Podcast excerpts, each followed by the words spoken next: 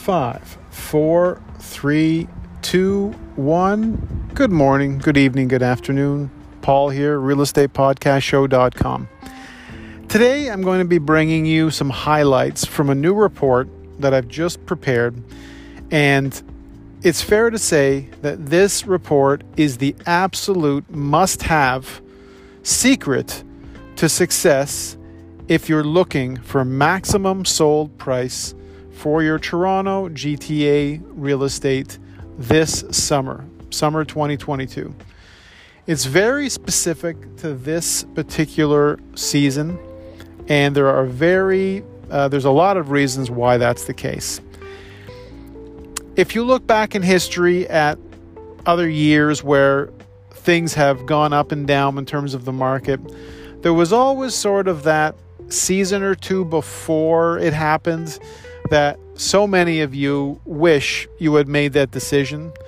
Uh, this happened actually in the late 80s before the market collapse of the 90s, which was a good 11 years, by the way, before prices recovered. So, no way to know for sure if the upcoming recession warnings are going to be that severe, but I think it's fair to say that if you prepare yourself for a five year plan, meaning you'll do what you need to do now to prepare yourself, you're going to be in a better position. So, this report that you can get through me exclusively will give you all of the steps that I've highlighted over my 22 years and also through dedicated research into the past recessions and to find out what people did right and what people did wrong. I've spoken to people who've gone through this and asked them the question, what would what what do you wish you did differently? A lot of them in the 90s wish they had made the decision to sell before the collapse happened and they really weren't able to sell um, effectively. They were able to sell, but it wasn't profitable to do so. So, for the time being, and that's all we have, that's all this, that, that's the only way I'm going to phrase this. For the time being, right now, we are still in a very seller driven market. Right now, in summer 2022, we're in a seller driven market. Could that change dramatically by fall? Absolutely. No one's going to promise you anything because if you look back just this year from winter to spring to summer, you can see what's changed already. There are some parts of the GTA that have had price drops of as much as $300,000 in home value. So, in some cases, a quarter million dollars of equity disappeared in literally one season. So, if your game plan is to maximize your position, if you were thinking of making a move in the next 24 months, this might be your opportunity to do it. It's not as much work as you think to get your property ready for sale, especially if you have the right advocate, the right consultant by your side. Let me help you go through this. Let me walk you through the steps, and I will be able to boil down in every single case, whether it's a home, a condo, a loft, whatever it is, what needs to be done and what you can avoid doing. There's a lot of things that people do that are not worth doing. The amount of preparation some people put into taking to, to getting a house ready for sale in very in, in often cases is unnecessary.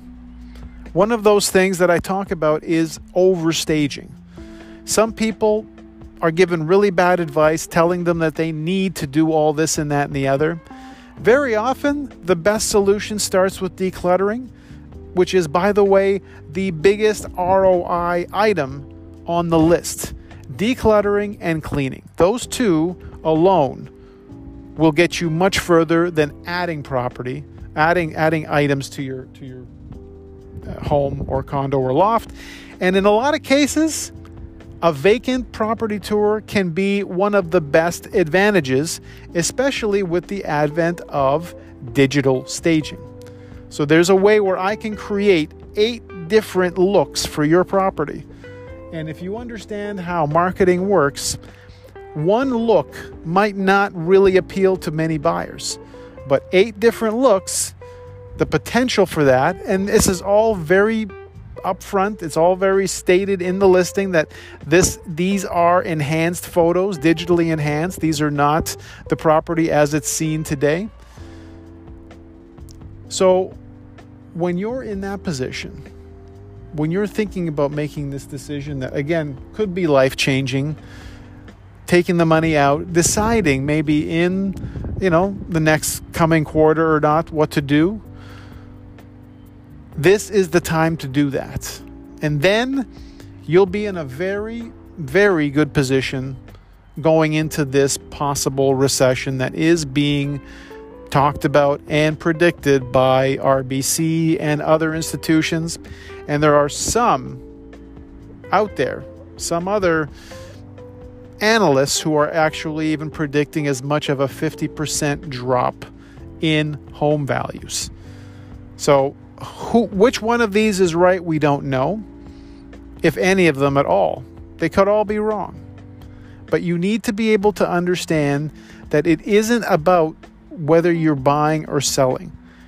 It all has to do with being in control of the decision. That's really where the regret is. People who don't control the decision and they don't have a choice, that's a bad feeling. I don't want that for you. So get this report, reach out to me today, realestatepodcastshow.com or email paul.indrigo at c21.ca. Do not make a move. Do not sign any paperwork. Do not waste your time until you've had a chance to review this report. Thanks for tuning in.